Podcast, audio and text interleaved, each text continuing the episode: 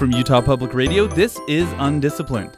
Today we're talking about how small parts of big systems can have outsized impacts. We'll be joined by a scientist who is examining the role of carbon monoxide as an agent for healing in our bodies. Then we're going to hear from a researcher who's trying to figure out how to save the world's most massive living thing. The inorganic chemist and the wildland ecologist. That's Undisciplined, coming up next. This is Undisciplined. I'm Matthew LaPlante. Each week on our show, we interview two researchers from different fields, and then we introduce them to one another, and we just sort of see what happens. It's like a dinner party where the guests are really smart people, and the host is, well, the host is not quite as smart, but he likes being around smart people. And today, I'm joined by two really smart people. In studio today is Lisa Berreau, whose recent studies in the journal Chemical Biology and the Journal of the American Chemical Society introduce us to the potential of controlled carbon monoxide release to kill cancer in living cells. She's a fellow of the American Association for the Advancement of Science and a native of Brewster, Minnesota, population four hundred seventy-three. Lisa, thanks for joining us today. Thank you, Matt. Glad to be here. Also with us today is Paul Rogers. His recent article in PLOS One suggests that the world's most massive living thing is shrinking. And that observation has everyone from the New York Times to Popular Mechanics taking notice. He's the director of the Western Aspen Alliance and a big fan of bicycles and cross-country skiing. Paul Rogers, thanks for being on the show. Thanks for having me, Matt. It's really fun to be here. First up today, the inorganic chemist. This news, a story about how carbon monoxide could kill Albertans who idle their cars in their garages or at drive-ins, or families who don't get their furnaces checked in the fall. That ain't news, Schmidlap. Everyone knows carbon monoxide kills. What you're listening to right now is a nineteen eighty-six public service announcement from our friends in Alberta, Canada. And indeed, everybody seems to know that carbon monoxide kills. But according to our first guest, it might be harnessed to save lives too. That's because a very little bit of carbon monoxide can be used to treat a variety of conditions, including heart attacks, stroke, and cancer. Lisa Berreau, let's unpack this a little bit. First, can you tell me about what C O does in large amounts that makes it so dangerous? Well, C O can bind to something called hemoglobin. Hemoglobin is the protein that carries oxygen in the blood. And so when we think of carbon monoxide poisoning, most people associate that with the decreased capacity to carry oxygen. Another way, though, that C O in large amounts can be detrimental is more at the cellular level, where C O also interacts with other types of proteins that can cause disturbances in the normal functions of cells and therefore is detrimental.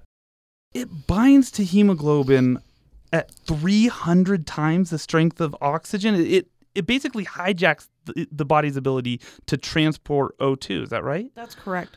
So why, if it does this in large amounts, are small amounts beneficial? Well, first, let's start with the fact that C O is produced in small amounts in humans. If anyone has a bruise right now, you can look at that bruise and know that the color changes associated with it are indicative of actually the carbon monoxide release reaction that's going on in your body. It is from the breakdown of heme itself, which is part of hemoglobin, that actually produces C O. And so scientists know that at low concentrations at which it's produced in the body, there are effects that are being generated. What we're trying to understand is how to harness that and use it in ways that can be beneficial to human health. And there's been studies on C O's effect on all kinds of different conditions. Which are the ones that are most interesting to you? What's most interesting to me right now is probably the cancer aspect of this. And when you think about that, controlled delivery of a small amount of C O might allow you to selectively kill cells. So, for example, in a tumor environment where you want to selectively kill tumor cells without killing normal cells, delivery of small amounts of C O might allow that to be useful. And we've been looking at some of that in a, in a cell-type environment. Okay, so to take advantage of this, we've got to figure out how to deliver C O in very tiny doses. We do that through something called a CORM, that's C O R M. What's a CORM, and what have been the problems with these things in the past? Okay, so a CORM is a C O-releasing molecule, and that's just an acronym we use in the field to essentially describe the truck we need to deliver C O, because as we all know, carbon monoxide is a gas, so we want to deliver it in a way where you control that up to the point where you release the gas. And so a CORM is a molecule that when we tell it to release, will release carbon monoxide. In our lab, we use light to tell it when to release. And you do this through flavonoids, right? You, can you talk a little bit about how you honed in on these organic pigments as a potential carbon monoxide release delivery truck? This was something that was serendipitous in my lab. We were studying flavonoids for another reason, and a student happened to notice that when she left solutions of the material sit out in light, they would change. And that change is something we followed up on, and it turned out that it was a clean carbon monoxide releasing reaction. So with that thought in mind, and the fact that flavonoids are already well known in our food sources from fruits and vegetables, we thought, can we harness flavonoids as a new delivery truck for C O by adjusting the chemistry so that we can have them be triggerable? And you can do that through light. How did you figure that part out? Well, first we rebuilt the molecule a little bit. We changed its structure so that it would absorb light that was in the visible region.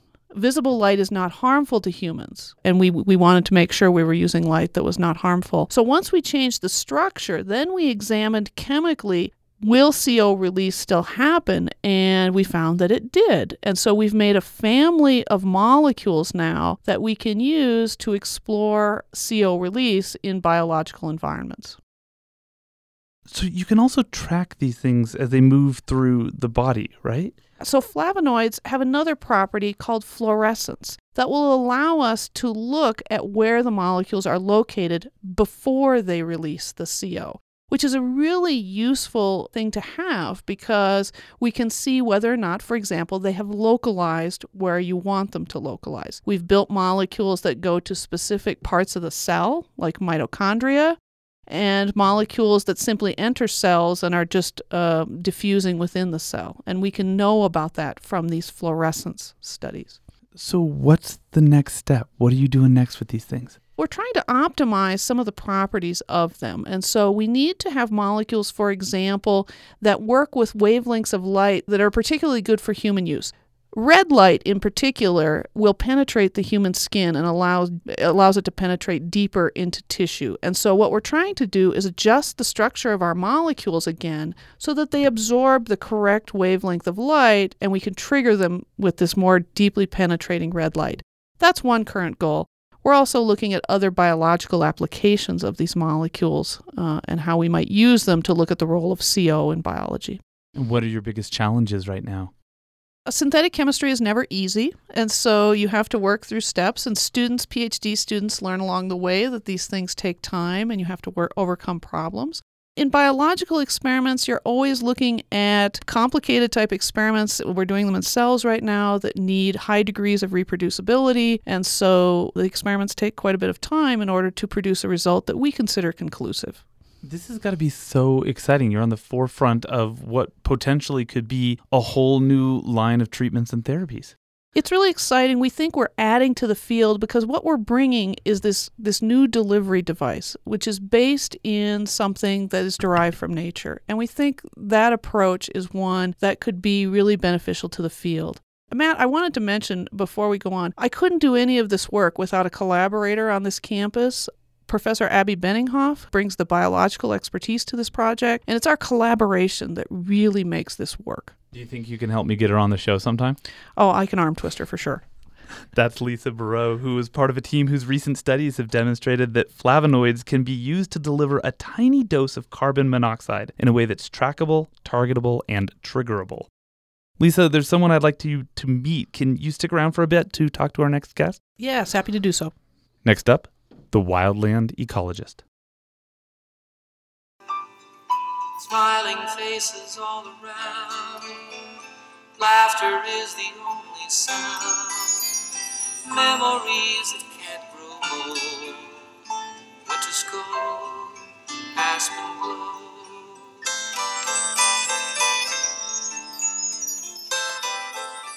That is the late, great John Denver singing Aspen Glow, which, okay, wasn't one of his best songs, but it's a nice tribute to his longtime home in Aspen, Colorado, which, of course, is named for aspen trees that stretch across the Rocky Mountains.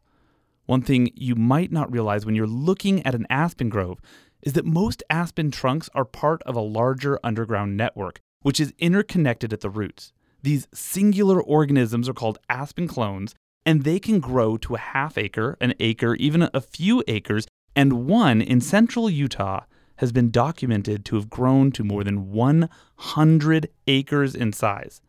It's estimated to weigh in at thirteen million pounds. That makes it the most massive known living thing in the world. They call it Pando. And according to my next guest's latest research, it's shrinking, and fast. Paul Rogers, let's start with a little background. Do we have any idea how this aspen clone got so big in the first place? Wait, Matt, can't we just listen to Lisa talk the whole show? I'm learning so much. I, I can cancel you and just we can just go to her for the rest of the show, but then this wouldn't be undisciplined. It would just be disciplined. That's a good point. Do we have any idea of how this aspen clone got so big in the first place? Well, we can make some guesses, but it's hard to know what's happening underground, and that's where a lot of the mystery of aspen takes place and the root connections, as well as what's happened back through time. Uh, surely this, this particular clone is centuries old, if not likely millennia old. Since we can't look underground, how how do we know that it's one hundred acres? Well, what we know is originally this was demarcated by a plant physiologist who just looked at leaf sizes and shapes and went around and and discerned it from the adjoining clones of aspen. This area is full of aspen. And he came up with this first estimate. This was back in the nineteen sixties or seventies. This is a guy named Burton Barnes from the University of Michigan. And subsequently, other people worked on it. Michael Grant from the University of Colorado gave it the name Pando that we've now become used to. Pando is Latin for eye spread. And then finally, a, a colleague here at Utah State University, Karen Mock, is the one that actually genetically tested the aspen within that stand as well as surrounding stands. And nicely, she came up with almost the exact same boundaries that Burton Barnes did forty years earlier. We know that this is all one organism because all of those stems, some forty-seven thousand, are genetically identical.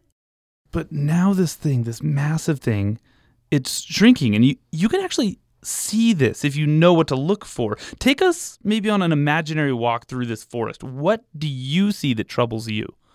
But sort of shrinking through attrition, becoming thinner and thinner, and you can observe that through this seventy-two-year aerial photo history that we put in the most recent paper. And so it's just becoming thinner. There's more spaces between the tree, but the actual aerial extent is about the same as it was probably for a long time. So walking into this grove, and now I'm going to step away a little bit from science and, and t- tell you something that is hard to define. It, it's kind of mystical in a sense, at least for me, and getting that feeling of being among something that is so massive that you are one small being among that. Now, I've, I've spent many hours and days and weeks in the, inside this grove. It's an amazing feeling just to be in there. But basically what, what I'm seeing when I walk through there is a lot of dead trees, some standing, some laying on the ground, but these are all the mature trees. The real key here is what I'm not seeing. There are whole missing generations, and that's a serious problem, especially for this type of aspen forest. And you had a lot of theories about why this was happening. Now you think you have a pretty good idea of some of the key reasons. Can you talk about those? We've we've probably nailed that down. It, it's it's easier to find the problem than it is the solution, though. And so it's clear that browsing animals, particularly deer and domestic cattle in this sense, have been munching the young ones for a while. And if you imagine a society of human beings and we keep sweeping away the babies, I know that sounds kind of gruesome. I mean, it sounds great if you've ever been on an airplane. Yeah. But demographically, uh, once we start adding up the years and the decades, we're st- going to start to see a society made of one generation. And as that generation ages, we become in a really critical position where the generation is all senior citizens and they're dying off, a natural process. But where's the next generation to back them up? It's absent. And you figured this out in a relatively simple way. You put up a fence. Yeah, we put up fences. We did experiments within the fence. We put up a second fence. We measured a lot of areas inside and outside. We did a lot of that kind of thing. And, and uh, there's some good news and some not so good news there. It's basically one of our fences worked really well that we constructed in twenty thirteen, about fifteen acres. So we doubled down literally and put up about a thirty acre fence, which is doing very poorly. That's only half of Pando. The other half is unprotected. So we have over eighty percent of the entire clone is in a what I would call a failing state at this point. Now, you've honed in on these browsing animals. Weren't there deer and elk in this area always? What what changed? What changed is deer and elk were historically moved around by predators, and their numbers were kept in check somewhat by predators. So it's both the movement and the numbers that's critical with these similar situations across the western U S So that's a big change. Uh, our, our modern predators are hunters and cars, but that's not enough to keep these in check. And then especially in an area that's adjacent to recreation, people are not allowed to hunt, and the deer quickly, quickly learn that. So one of the suggestions I gather is perhaps to rely on sharpshooters to thin out some of these herds that are coming through. Yeah, now we move quickly from ecology to people, and that becomes difficult. So we have the economic system of hunting, hunting licenses, and funding state agencies kind of coming into battle with an ecological system. So that's problematic. Similarly, we have cattle grazing and we have culture and, and the economics of cattle grazing, and those will be difficult issues to work out. So how do we perform triage on a one hundred six acre grove while we're waiting to work out those longer-term solutions? And, and uh, dumb as we are, all we could come up with was fences. You've said that saving this one individual clone might offer us some lessons that could help us save other organisms. Can you unpack that a little bit? Yeah, a really key point with aspen ecosystems across the West is they support great biodiversity. They're known as keystone species. So as goes that species, so the hundreds of plants and animals that are dependent on that. So how do we get into this? Well, we're starting with a small model where everything's genetically identical, and we're trying to understand that system well. And hopefully we can learn something uh, about how animals browse, how they defend themselves, how we can save them and work with humans to work in more complex landscapes. You've also said that if we can't save this one organism, big as it is, if we can't save this one thing, that also says something about our greater interactions with the earth. That's very true. We look at ourselves and we say, here's a compact, defined area. And if we cannot handle, we as a society cannot handle preserving this to a more sustainable state, what does that say about much bigger and larger issues, including global climate change, for example? It doesn't say anything very nice, does it? No, it doesn't. But I have great hope, and I think that we can come together and work out solutions with parties that have different interests. And again, I'm quickly moving away from ecology into perhaps sociology or some other field. That's Paul Rogers, whose recent study in PLOS One suggests that there might be ways to save the world's most massive living thing. There's someone I'd like you to meet. Ready for that? I'm already ready. Well, Paul, this is inorganic chemist Lisa Berreau, and Lisa, this is wildland ecologist Paul Rogers. Great to meet you, Paul. Great to meet you, too. So one of the things that I noticed when I was talking to both of you is that your work involves the ways in which very small parts of a very big system can play a very outsized role if we just look at it the right way. To me, it just says something about how important everything is. I was sitting back thinking about the word signaling as Paul was talking too, because when I do my research, carbon monoxide is a signaling molecule, and it signals and triggers other things to happen. And so as I listened to Paul, I was thinking about the triggers he was kind of bringing up that might be influencing what he's looking at. It made me think about a question, actually, I'll just throw out to Paul, which is when you look at the change that's going on in Pando right now, can I look at other aspen growths and think the similar processes are going on? Yeah, most definitely. There are similar processes going on in, in aspen forests, as I suggested, across the West and North America and, and actually across Eurasia. And th- that brought me to my, my counter question. As we, we're sitting here talking, I'm thinking about hidden signals and things that we can't see. And chemical ecology is a field of study that I'm starting to learn about and know little about. But I, it, it tipped me off that Pando and all aspen clones have a chemical makeup that makes the leaves taste good or bad. And they're defended by chemistry. And that it is um, closely tied to genetics. And so it's it's a, these hidden signals, these hidden mechanisms, I think in a, in a sense that's the new frontier of science. Uh, we're not finding new lands, but we're going in deeper and we're finding these connections perhaps that we didn't know about and are not obvious to people. The first thing I have to say as a chemist is yay, because when we think about chemistry, we're thinking about the molecular level and mechanisms that are occurring at the molecular level. And so I get excited when I hear things like chemical ecology and thinking about how chemistry can contribute to understanding the kinds of things you look at, which are, are much more a part of our daily lives and easier to see than the molecular level. Yeah, and, and, and at the other end of the spectrum, sometimes I'm thinking so big and about big connections that people uh, write me off immediately and say, You're, that's that's too big, that's too large, it's our globe. And, and I'm starting a new organization called Aspen Conservation Consortium when I'm trying to connect scientists around the whole Northern Hemisphere to look at some of these issues. But that's something that's a little hard for people to swallow at this point, and looking at something called mega conservation. One of the thoughts that crossed my mind, too, about the, the similarities and differences between us is I just want to ask you, how did you become interested in aspens? Oh, well, I think, and, and you hear this from people, I hear this in every audience I speak to, someone comes up to me and says, this is my favorite tree, it's so beautiful. And I can't claim to be any, any deeper than that. It just sort of captured me. I think the flickering of the leaves has a hypnotic, some would say it's a restful or peaceful feeling. So, you know, I, I keep deferring from science, but but I think a lot of us do. We're, we're brought in by something that's a little deeper than just exploration. And then I kind of, I, I saw systems that were perhaps de- deteriorating, and I thought, well, this is something that I would enjoy applying myself to.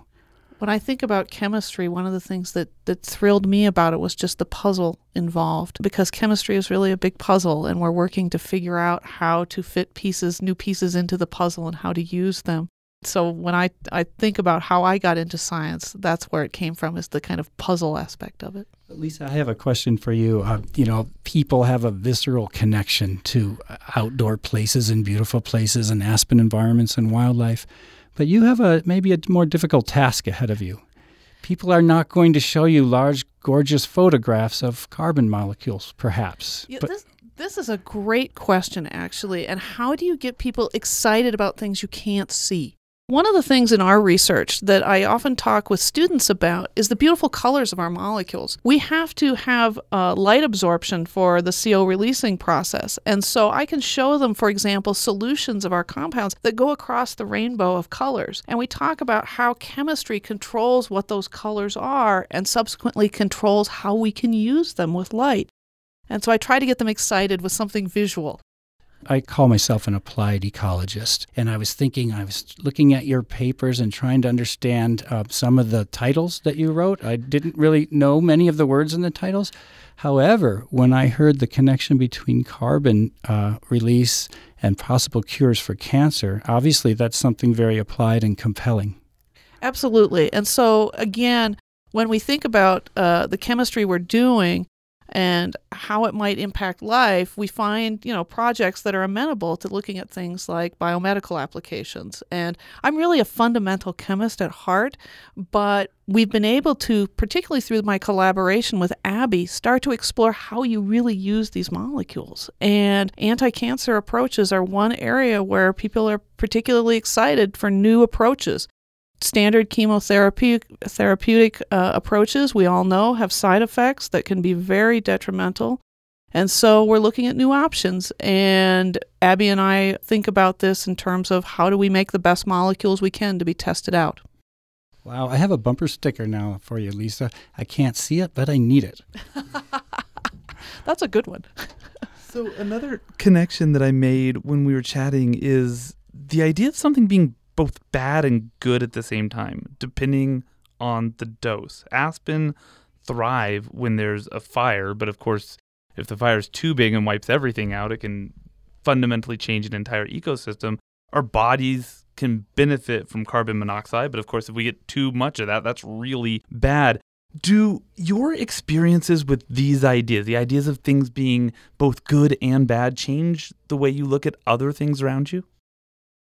I thrive on the idea we call disturbance, forest disturbance, ecological disturbance. And there's always a downside. And again, I love I love to ride that border between physical and social sciences. And so a lot of these disturbances are not very friendly to humans and, and our human structures that we put up, thinking about large fires or avalanches or other things. But my friends, the aspens, are just coming alive then. You're, we're giving them a new, new birth. And now my colleague Karen Mock at Utah State University is really exploring the idea of aspen seedlings, which is something just ten years ago that we called rare. And they come in in these situations, in very specific situations, and give us genetic diversity, which increases our resilience. So I guess in my little world, I seem to always spin that, that negative thing and back into something very positive for these ecosystems that are really needed. would say, from my perspective, that's what makes it fascinating. That's what makes the science so fascinating, because you're talking about modifying, let's say, how much of something we take at a very minimal difference level, and you'll see dramatically different biological responses. And as a scientist, figuring out how that works is is fascinating. And so I think that's one thing, again, I share with students to talk about the devil is in the details. And as scientists, we have to probe those details to really understand what's going on. And there's just so much we don't know yet. And that's what makes being a scientist all the better. Unfortunately, we're just about out of time. Paul Rogers, thank you for joining us on Undisciplined. I really enjoyed this. Thanks for having me. And Lisa Berreau, thank you. This was wonderful. Thank you, Matt. If you'd like to participate in this discussion, you can engage with us on Twitter by following us at SoUndisciplined. Undisciplined is produced by Utah Public Radio. Our producer is Alyssa Roberts. Our theme music is Little Idea by Benjamin Tussaud. And I'm Matthew LaPlante. Thanks for listening. Now go have big ideas.